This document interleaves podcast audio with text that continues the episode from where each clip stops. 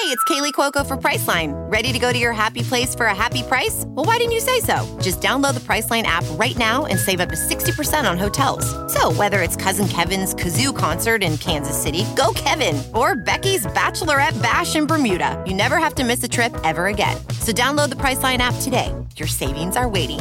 Go to your happy place for a happy price. Go to your happy price, Priceline. Welding instructor Alex DeClaire knows firsthand how VR training platforms like ForgeFX can help meet the demand for skilled workers. Anywhere you go look, there's going to be a shortage of welders. VR training can help welding students learn the skills they need to begin and advance in their career. The beauty of virtual reality is it simulates that exact muscle memory that they need. Explore more stories like Alex's at meta.com slash metaverse impact.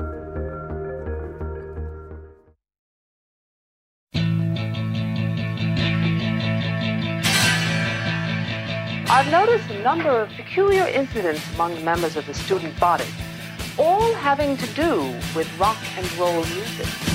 Uh, wham bam, Benjamin!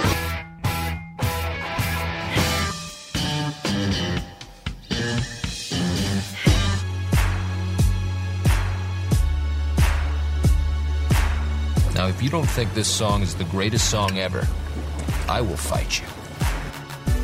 40 years ago, Big Star released its landmark debut, number one record, forging the power pop sound we know and love today. I'm Greg Kot from the Chicago Tribune. And I'm Jim DeRogatis from WBEZ and Columbia College. Greg and I return to our double classic album dissection of Big Star's number one record and Radio City. And later, Soundgarden is back. But better than ever? That's all coming up on Sound Opinions. You are listening to Sound Opinions, and time now for some music news.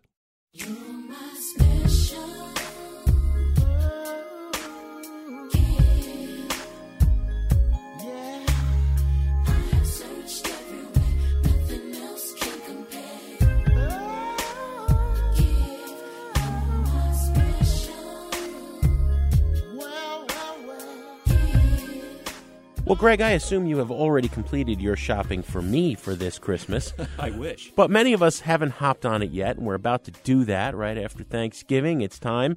But we thought, given that we're going to be in the midst now of the holiday shopping season, we would give our listeners a brief service and pick a couple of favorites each of us for this holiday season as gifts for the music lover in your life.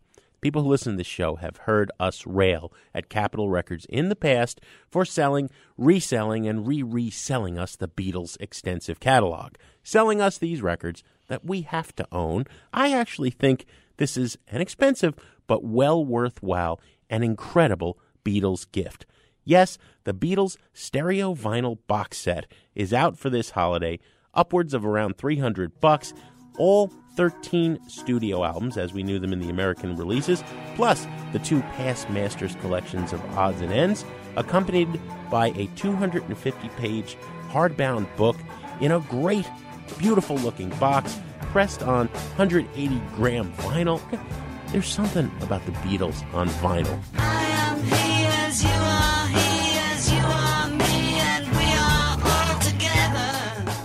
My other pick for the uh, holiday gift guide this season is also by another heritage act, as they say in the business.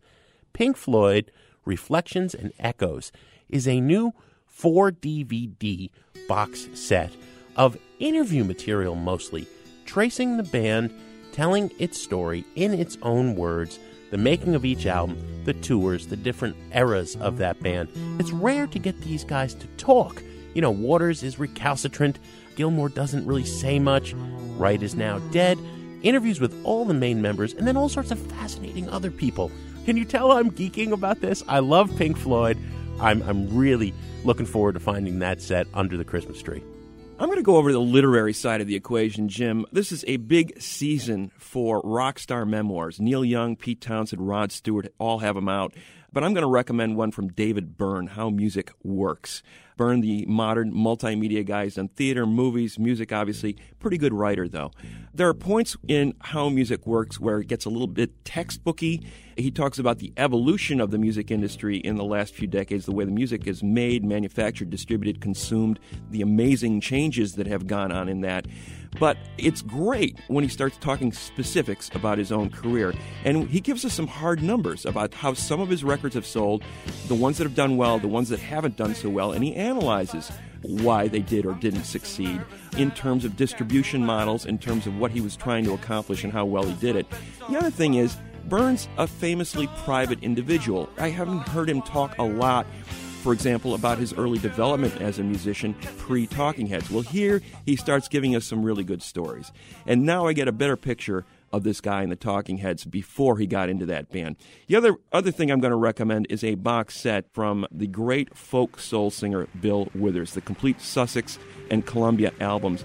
Now it's about 60, 70 bucks. You're going to get nine studio albums, basically the entirety of Bill Withers' hmm. career from 1971 to the mid 80s. Withers, I think, is one of the most underrated voices of that generation. I just call lonely brother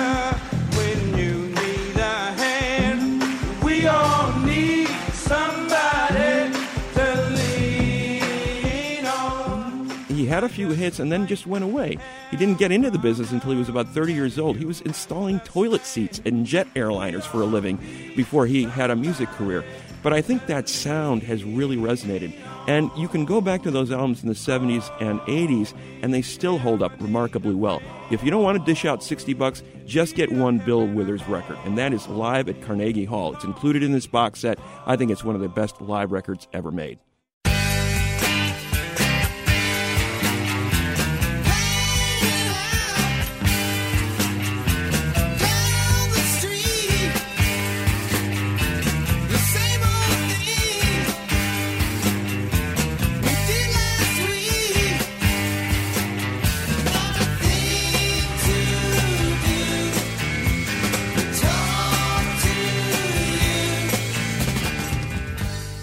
Listening to Sound Opinions. I'm Jim DeRogatis. My partner is Greg Kot, and that was In the Street by Big Star. Now, you might know Cheap Trick's cover of the song because it was the theme from that 70s show, but the original version is from Number One Record, the debut by Big Star. This was a band of four kids from Memphis, raised in the capital of soul, who fell in love with the sounds of the British invasion. They merged the two for an unforgettable mix. There was Alex Chilton, he was a McCartney, if you will, and Chris Bell, his John Lennon. Now, Chilton had already had a major career as a child singer in the Box Tops before he linked up Borrowed Bell's band, which featured the wonderful rhythm section of Andy Hummel on bass and Jody Stephens on drums. Jim, there's no doubt that they're one of the most influential, if not the most influential band in power pop history after the Beatles. Number one record, uh, wishfully titled, it might be added, it of course never topped the Billboard chart. But these guys changed music history in the 70s, 80s, and 90s, all without selling a lot of albums. Now, 2012 marks the 40th anniversary of that debut release and the release of a documentary about the band called Nothing Can Hurt Me. This year, power pop seems as big as ever. I mean, we're talking about new albums from bands like the dB's, Redd Kross, and the Shoes extending that legacy. So this is a perfect time to revisit our double classic album dissection of number one record and its 1974 follow-up, Radio City. We got some help with this dissection from Big Star drummer Jody Stephens. We spoke with him in 2009 after the reissue of both albums and the release of the box set Keep an Eye on the Sky. Only a few months later, singer songwriter Alex Chilton died. So let's go back and remember Big Star.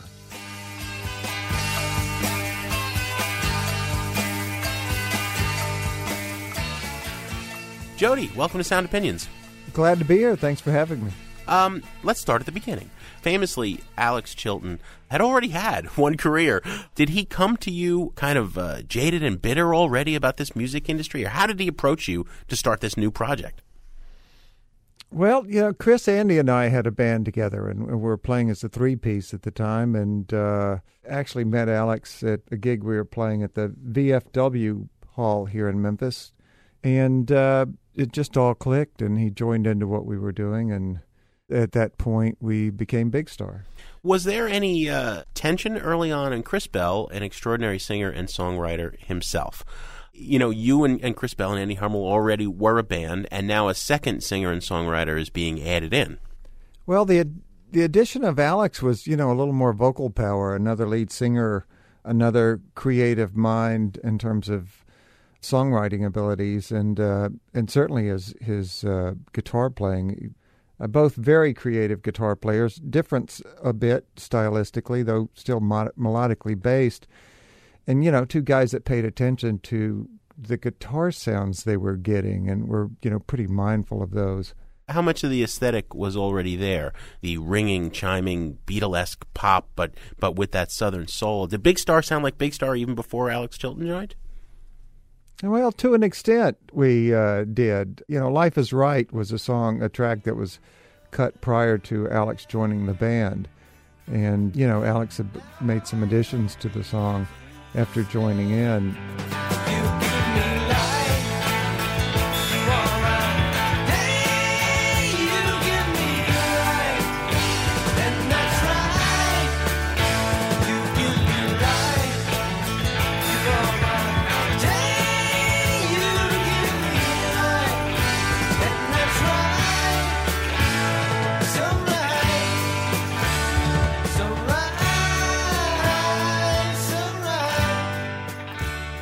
There's definitely a pretty heavy shading or influence uh, by Alex on what we were doing, but you know the the kind of jangly beatly thing was was definitely there.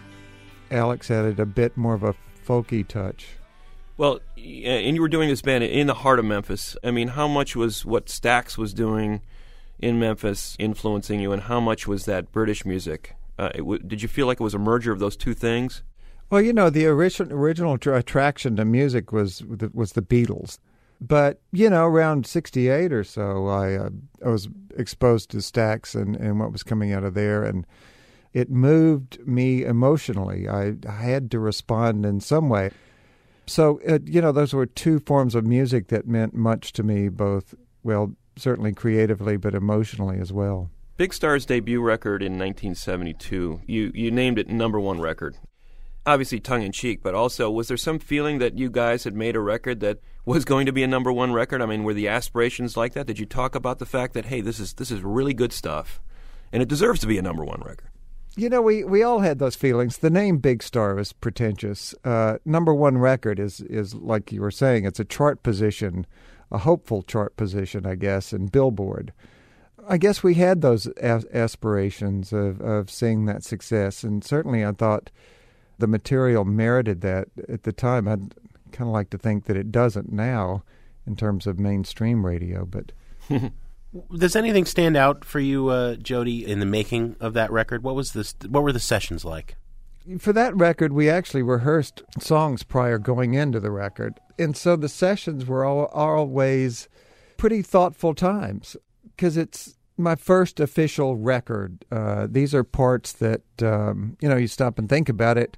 They are parts that people will hear from then on forever. I don't know now. Now that I think about it, that's a pretty weighty thing to to consider going into making a record and creating drum parts and that sort of thing. There were both intentional and, and pretty spontaneously creative moments going on. And as each kind of layer was added to these songs, it was even that much more exciting. And then certainly you get down to mixing the record, and we were for number one record and, and Radio City, we were involved in that certainly with number one record because there was a lot going on, and, and at the time there were manual consoles for mixing, so John Fry enlisted the help of us to, uh, you know, turn knobs and and uh, push faders up and down. So it's kind of like Twister at the console. When I, when I interviewed Chilton a f- uh, number of years ago, he said that he and Bell were essentially writing separately, even though most of the songs are written or listed as collaborations. What was your recollection of that uh, collaboration, and how were the songs presented to the rest of the band? You know, the the songs were pre- presented to the rest of the band. You know, the best of my recollection, anyway, uh, is fairly complete. There may have been lyrical changes, but pretty much Alex and Chris had, I think, had defined their parts by the time Andy and I were involved. I was just having listened to the box set to sort of refresh my memory, and if I'm reading things into this correctly, Watch the Sunrise, you know, Chris had the music to that, but um, had a different set of lyrics and even different melody line. And then uh, it sounds like Alex was introduced to the Big Star lineup and, and came up with something better and wound, wound up doing the lead vocal for it. I can feel it. Now it's time. Open your eyes. Fears be gone. It won't be long. There's a light in the skies. It's okay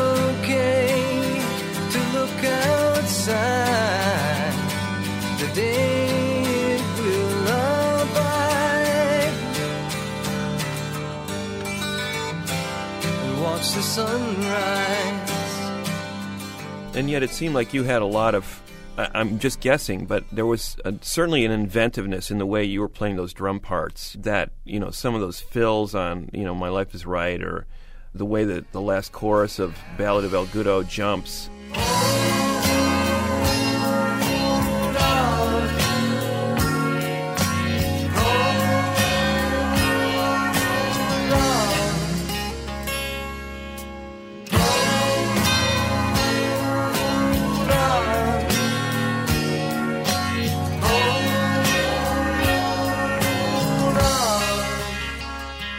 Those are kind of really iconic drum fills now. People reference those all the time, and I take it that you were given enough freedom to sort of do that.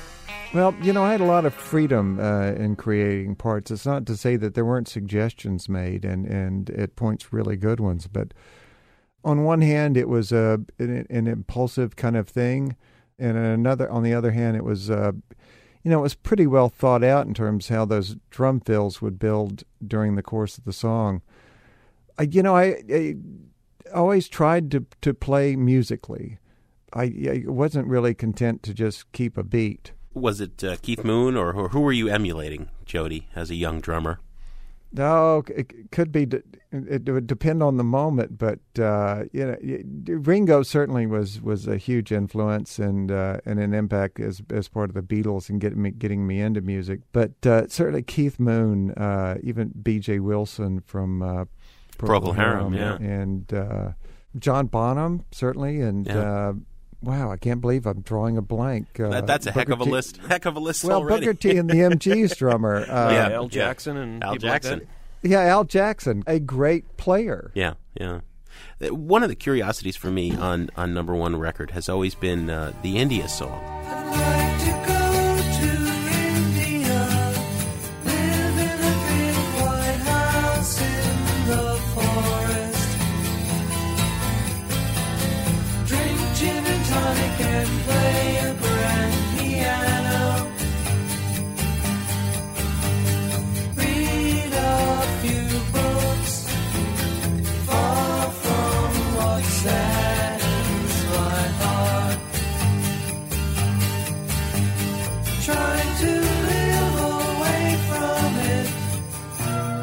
I just love the notion of these young musicians sitting in Memphis, dreaming of this idyllic life in like colonial British India. I love that song. That's my favorite song on this record. Now that was an Andy Hummel song, right? Yes, and it's even in this box set. There's there's a version of that where it's primarily Andy singing, and it's even more endearing because there's a bit more innocence in his delivery than when Alex's vocal was added to his, and they they sing in unison. And I don't mean you know a sophistication in terms of Alex, but you know Alex is a lead singer, and uh, his delivery is a little more confident.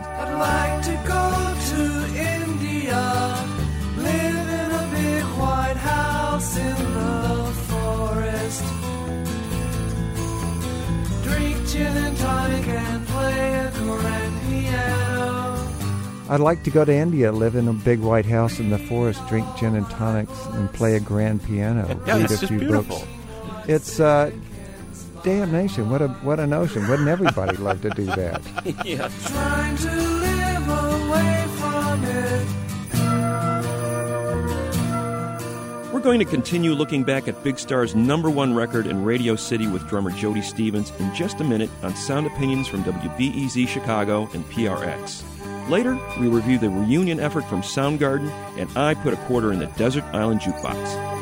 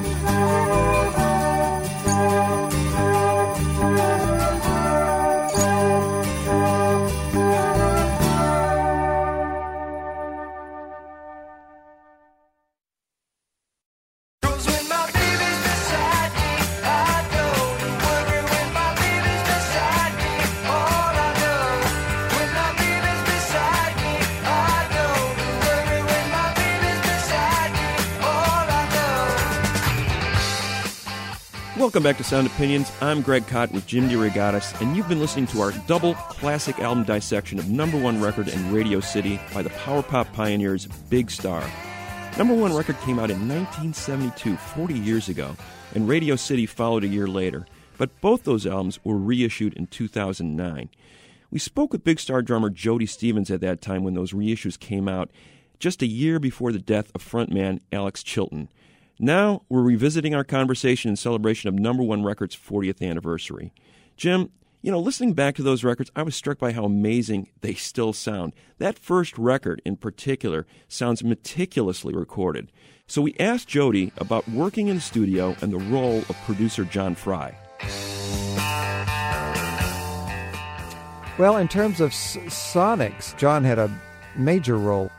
John was the executive producer, the band, and then more specifically, I guess, Chris and Alex, and probably Andy. But it was, we were to some extent following Chris's vision. Chris was pretty meticulous and, and uh, had spent, you can tell, spent many hours in the studio developing guitar sounds and parts and uh, experimenting and so yeah, there was a bit more of a meticulous record, but Well, what happened there, Jody? Number one record comes out in late 1972. It does not become a number one record. By the time we get to Radio City and, and the, the sessions for that, uh, only like a year later, you guys are moving pretty quickly. Chris is no longer in the band. It's a different group. What what what happened in that interim?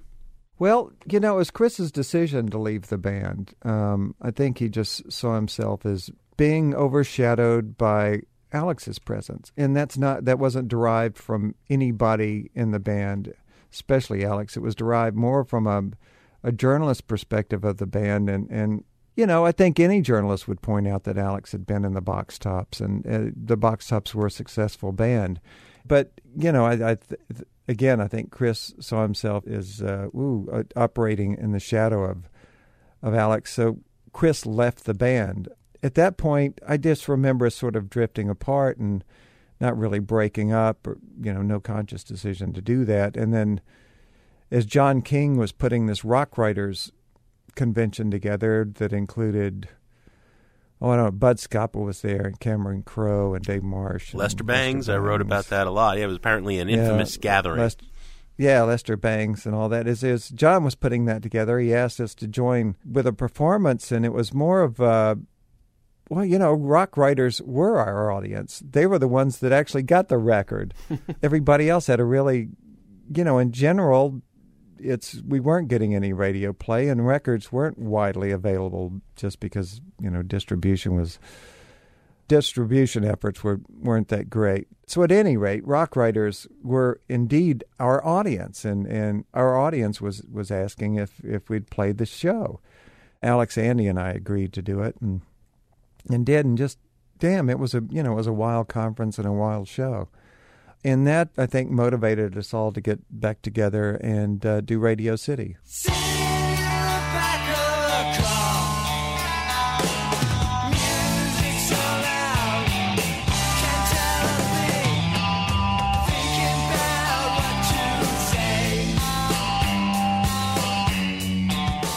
This was a record where, where Alex was much more firmly in control. There wasn't the two songwriter thing as much uh, going on. Well, could you pinpoint the differences between the two, Jody? What was it that Alex and, and Chris each brought to the table? Wow, it's you know they both brought a sense of melody certainly and a sense of emotion. Their guitar playing styles were a bit different. I think Alex may have been a little more fluid guitar player.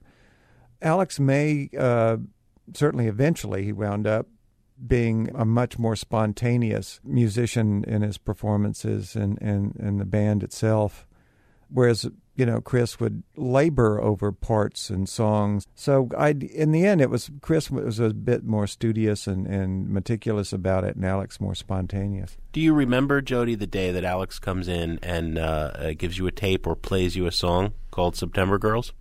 You know, I, I don't remember that day in particular, but I know I must have been elated. It was just exciting from the opening chords.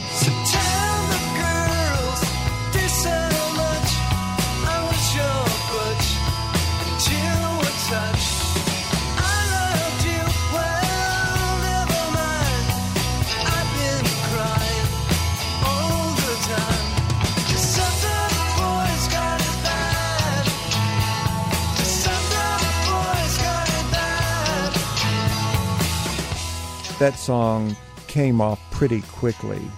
The drum part for it, I didn't have to think about it much. So it isn't just us as fans and listeners. The first time you hear that song, there's a magic there, and you instantly say, "Yeah, this is a this is a great one." Yes, you know, I wasn't the writer, and it was it was just amazing to hear. Well, with run, number one record, Chris and Andy and Alex, or Chris and Alex bring in a song, and because these these were songs, at least for me, that were comparable to the cover songs that I'd been playing. Mm-hmm. There's a toughness to the, to this record too that I think was more evident than on the first record. I'm thinking of like "Oh My Soul."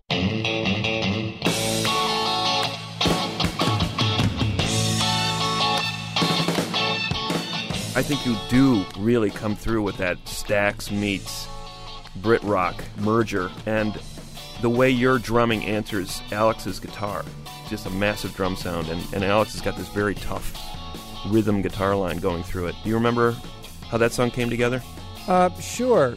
Interesting. I'd, I'd taken a percussion class at what was then Memphis State, and uh, a guy named Terry Hewlett was a percussion teacher, and um, he had kind of reintroduced me to flams and paradiddles and all that sort of thing. And, and there was something about that that triggered how I approached Oh My Soul.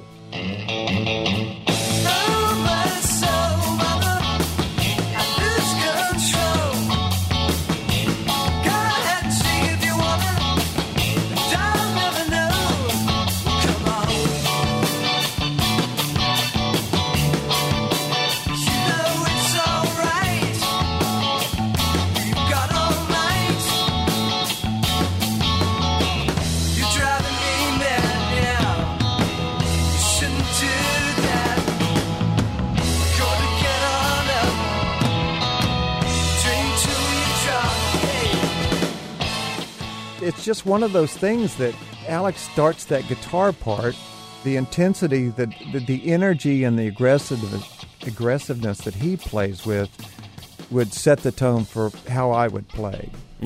So, so number one record had come out and not set the world on fire. Radio City's released. Did it do any better, Jody? No, no, it didn't. it uh, and you know, consequently, it, because it didn't do any better commercially. Although you know, people like yourselves, journalists, said really nice things about it. It kind of was the the, the deciding factor in Andy Hummel leaving the band. It's I think he decided at that point that well, you know, we really can't make a career out of this, or even a living I I mean, it's got to be a horrible mix of feelings. People are writing incredible things about this band, but we're not selling any records, and I can't pay the rent. Um, was there ever any inkling in those dark days that a couple of decades hence you guys would be considered, you know, one of the most influential American bands ever? You know, and you have your REMs and all these other superstars consistently dropping the name Big Star, Big Star. Well, you know, I think I par- I think my parents thought that. Really? but outs- outs- they were always incredibly supportive. But, uh, you know, those weren't really dark days. We got great reviews.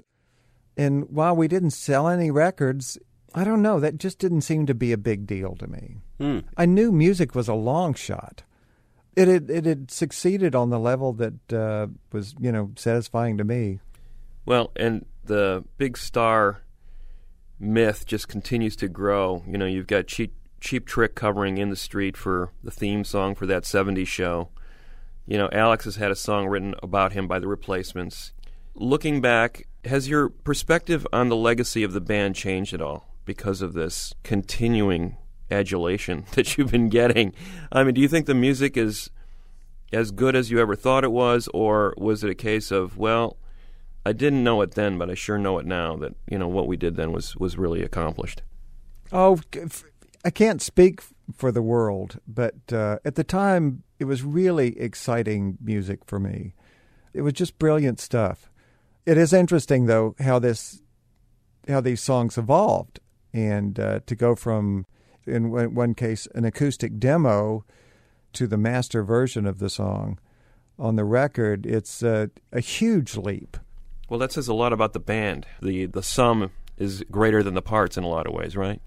You know, I always thought we were a band, and uh, those records sound the way they do because we were a band, and we all made contributions, and, and we all, in in some form or fashion, shaped and, and colored the way those albums sound.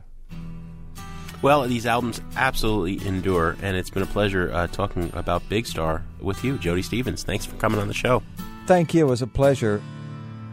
You're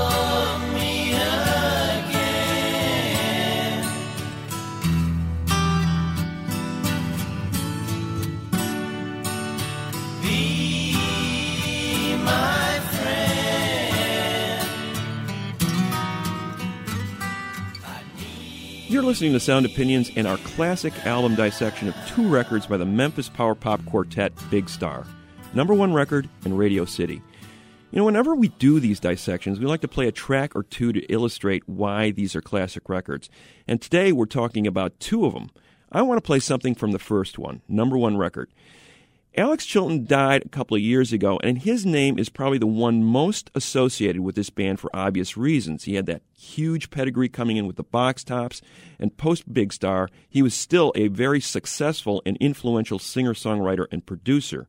But the guy who sort of gets left out of the discussion a lot, Jim, I think, is, is Chris Bell, his, Oh, his alter ego in this band. Uh, you know, it was it was really Bell's band, and Chilton joined it and sort of overwhelmed things a little bit by the force of his personality and talent.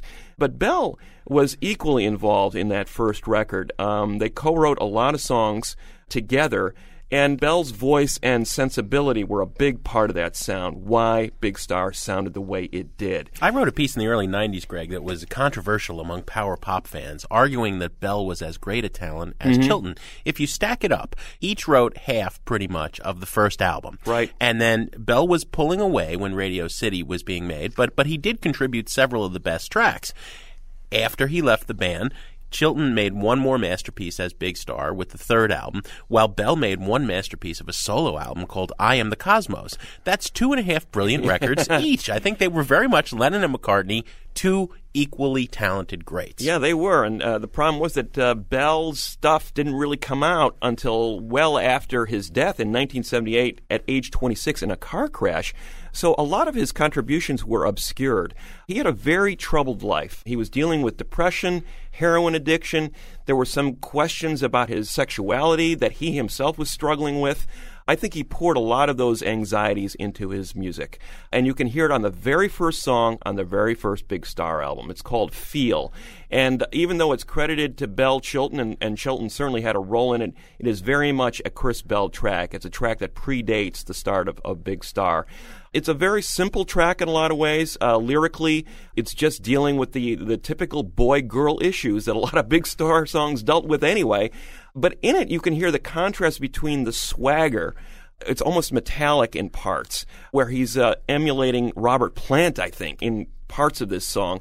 And then it gets to the chorus, and there's that swooning I feel like I'm dying part where this vulnerability just rushes into the song. So there's a contrast between this macho swagger augmented by the Memphis horns, and then this part of the song where you feel that this guy is just dying before your eyes. And I think that exemplifies, I think, what Chris Bell brought to Big Star that emotional complexity, and at the same time, just completely laying it on the line in these beautiful pop songs. So here it is from Big Star, a song called Feel from number one record, as written by Chris Bell on Sound Opinions.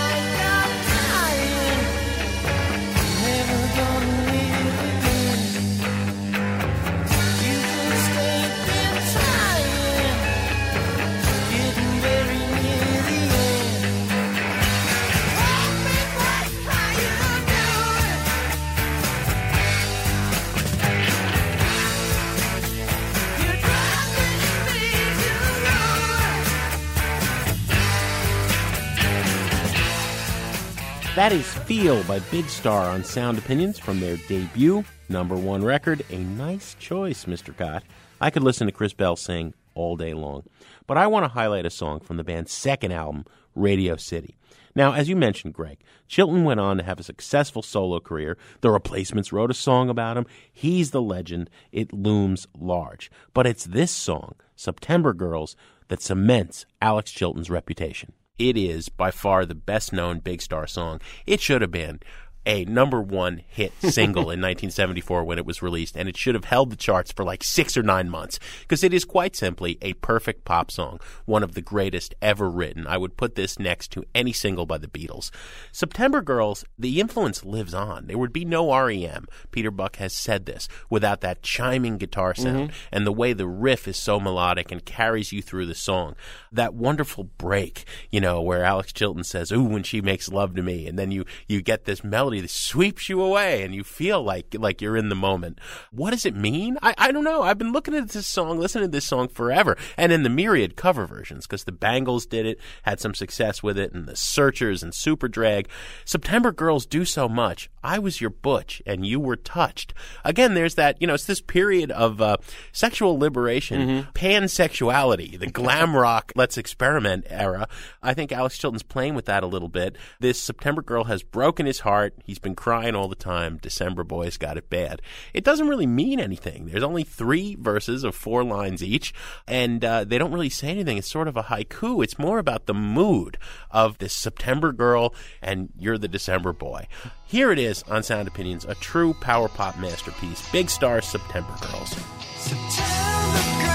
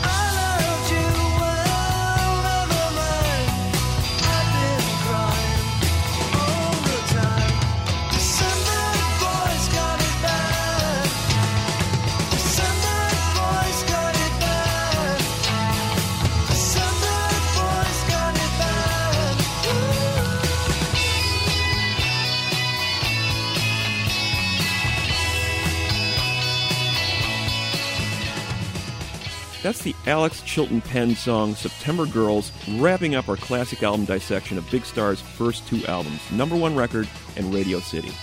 We want to invite you to share your thoughts on the late singer, Big Star, or anything else in the world of rock and roll at 888 859 1800.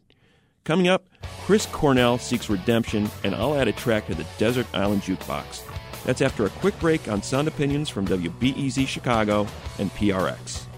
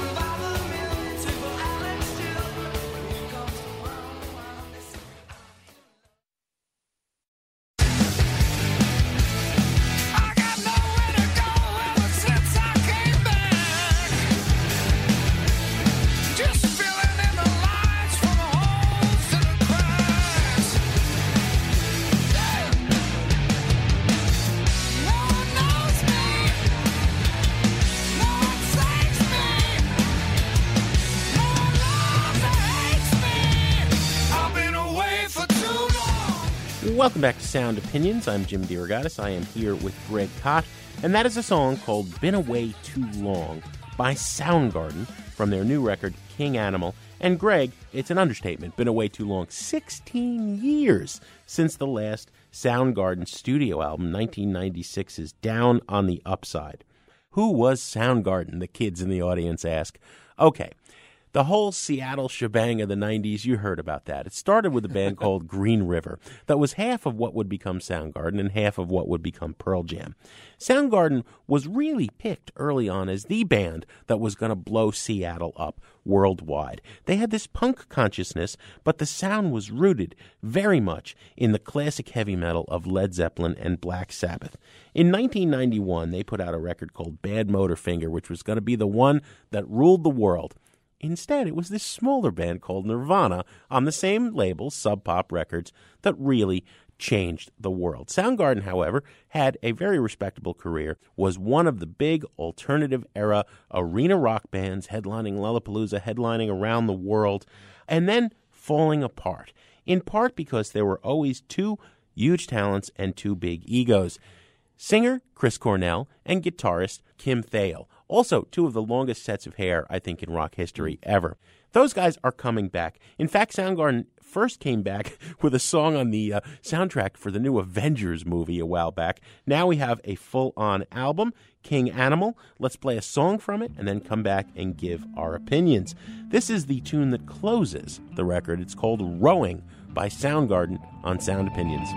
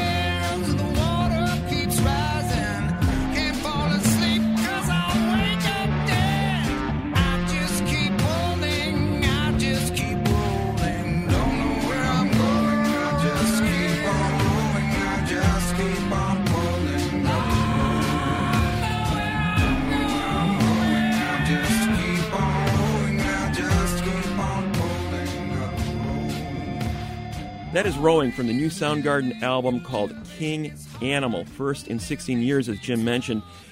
Jim, been away too long? Maybe so. I know that their fans felt that there was unfinished business here with this band, particularly given the career apart from Soundgarden that uh, Chris Cornell has had since the band broke up. That has been an up and down proposition, to say the least. Yeah, mostly down. I, I think you know two of the harshest reviews in Sound Opinions history: Lou Reed and Metallica's album, and "Scream" by Chris Cornell, the Yes. 2009 Timbaland produced electronica record. Yes, the solo years have not been kind to Chris Cornell. But I have to say, as a big Soundgarden fan, especially of the earlier stuff, I was heartened by the first few songs on this record. I thought, wow, they're back. And what I loved about Soundgarden was Thayil and Ben Shepherd on bass and Matt Cameron on drums, this great power trio supporting Cornell's vocals that had this sort of twisted take on traditional metal. You mentioned Sabbath and Zeppelin. Those influences are definitely there, but there was always something a little weird, a little bit off about what they were doing in a really good way. I was heartened by those first three songs, but then what I'm starting to hear in the latter half of this record is a Cornell solo record in disguise. Mm. And that is not a good thing. No. Cornell and a backing band, basically. I'm not hearing the other three guys in this band as a vital force anymore. As a result, I'm very disappointed in this record. A trash it record for me. I don't know if I'm disappointed so much as I've consistently never liked Soundgarden or Chris Cornell. I will say this here definitively, and the hate mail will pour in. Soundgarden, I think, is the most overrated band of the alternative era. They were long haired, bad metal, not not good metal. I don't mean like Judas Priest metal. I don't know about I mean bad generic metal. You know, flailing that hair around, sexist tropes all over the place. I was glad Nirvana was the band that ruled Seattle and the world. I'd even take Pearl Jam over Soundgarden. I don't need them back. All right, there was no unfinished business. There was one fine moment with Black Hole Sun and the psychedelic turn that they took on that album, Superunknown. But I think they were ripping off the Screaming Trees. There's a band from Seattle from this era I would much rather have back.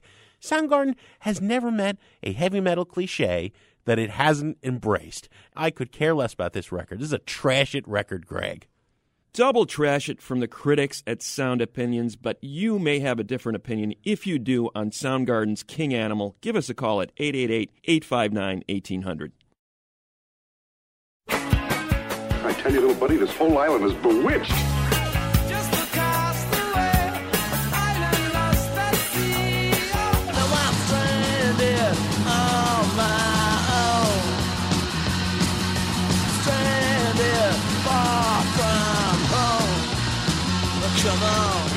Remember, we were shipwrecked together. Stranded, I'm so far from home. Stranded, yeah, I'm on my own. As often as possible here on Sound Opinions, we like to take a trip to the desert island and pop a quarter in the jukebox, playing a track we can't live without.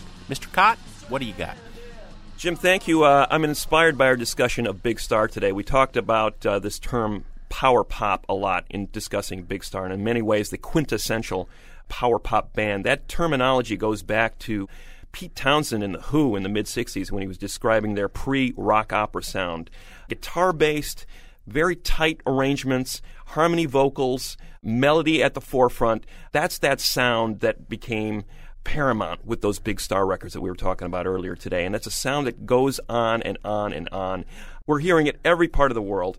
The Midwest, for whatever reason, has been a big purveyor of power pop in the last few decades. We had the Raspberries out of Cleveland and Shoes in Zion, Illinois, Cheap Trick out of Rockford, Marshall Crenshaw and the Romantics out of Detroit, Material Issue out of Chicago.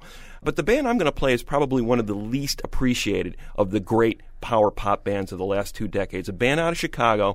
Uh, they've had numerous lineups over the years, but one constant in that band has been the primary singer and songwriter, Jeff Lescher.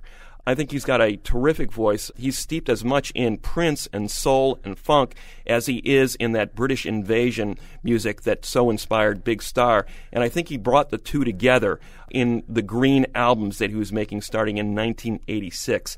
It is a gem. It is one of the great underground power pop records you're ever going to want to hear.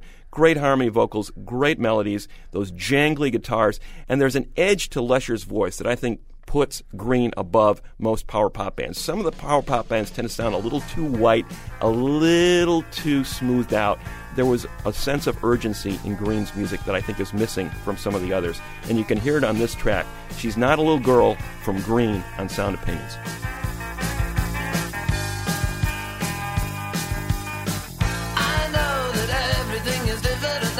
She's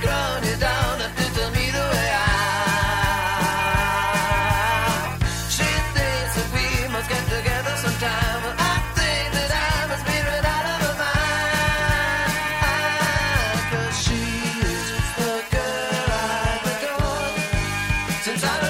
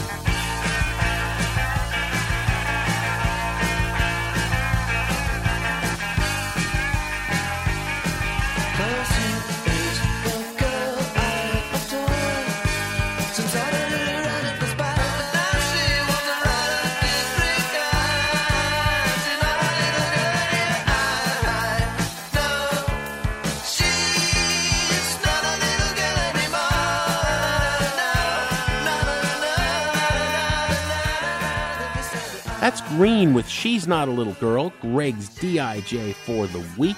The Sound Opinions Desert Island Jukebox is supported by Maker's Mark. Maker's Mark Bourbon, it is what it isn't. Greg, what have we got for our listeners next week? Next week, Jim, we're going to find out what a band that includes members of Spoon and Wolf Parade sounds like when Divine Fits visits our studio.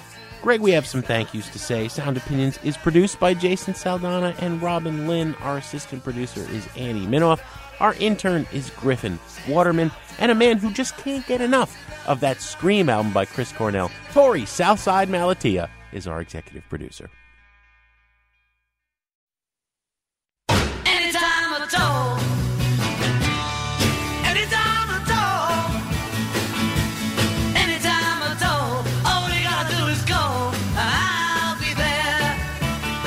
Sound Opinions, everyone's a critic. So now it's time to hear what you have to say. New messages. Jim and Greg, my name is Dixon. I'm calling from Chicago. Uh, just finished listening to your review of Kendrick Lamar's Good Kid, Mad City on the podcast. And Jim, I couldn't disagree with you more. You criticize Kendrick Lamar for celebrating violence and objectifying women, but when it comes to other rappers, you completely ignore those things. For example, when you reviewed Kanye West's My Beautiful Dark Twisted Fantasy, you excused all the misogyny by saying, Yeah, but the beats are amazing, and we all know Kanye West is obnoxious, so whatever. But my favorite part of your review was when you brought up recent albums by El-P and Killer Mike, like they were some kind of positive alternative. Have you listened to those albums? They're brilliant, but they have all of the elements that you say you dislike about Good Kid, Mad City. Look, if you want to say hip hop is a corrosive genre of music, then go right ahead. But don't single out one rapper for criticism when you give a pass to a whole bunch of other rappers who are doing the exact same thing. Keep up the good work, guys, and Jim, I really hope you do give that album another listen. Dreams of living life like rappers do. Like rappers do. Like rappers Bump that new E40 at the school. Way at the school. Way at the you know, big ballin' with my homies. Earl Stevens had us thinking rational. Hi, my name is Karen Fine. I was listening to this week's show, the holiday program, and one segment was about the resurgence of grunge music and how um, it's affecting Hollywood. they're producing all these new shows, and I I did have to almost turn over in my grave, um, even though I'm not dead yet. But me being an idiot, I decided to go ahead and jump into the pool of idiots. And if I did a show, it would be called Black Hole Sun, and of course, it would be about the different universes and aliens and how it affects um, Earthlings functioning in this universe as we know it. So there you have it. That's my pitch. If it goes well and goes to Hollywood, I'm copywriting it on the air as we speak. Karen Fine and Associates out of Podunk, Springfield, Illinois. Love your show. Black hole sun, won't you come? Wash away the rain. Black hole sun, won't you come? Won't you come? This is Amy from Chicago, and this is to Jim DeRogatis and his critiques of Fiona Apple's The Idler Wheel album. In your first review of the album, you complained about the lyrics on Hot Knife, and then I read your review. You got the lyrics wrong. It's not I can't thee, it's I get feisty. If you're going to complain about the merits of the songs, perhaps you should do a little research.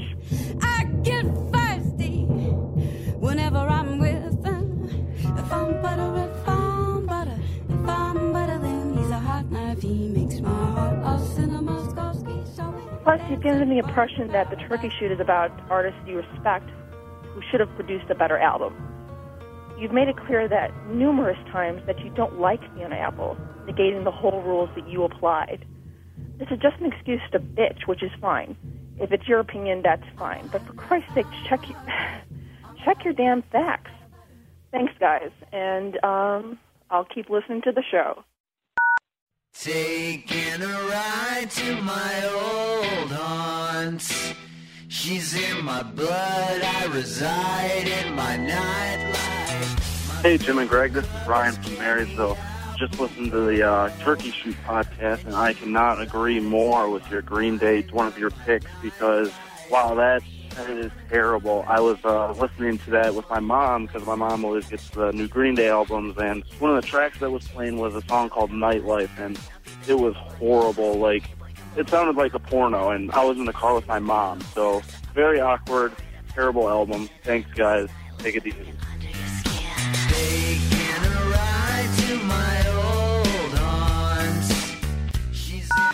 No more messages. To share your opinions on Sound Opinions, call 888 859 1800. We'll be back next week on Sound Opinions from WBEZ Chicago and distributed by PRX.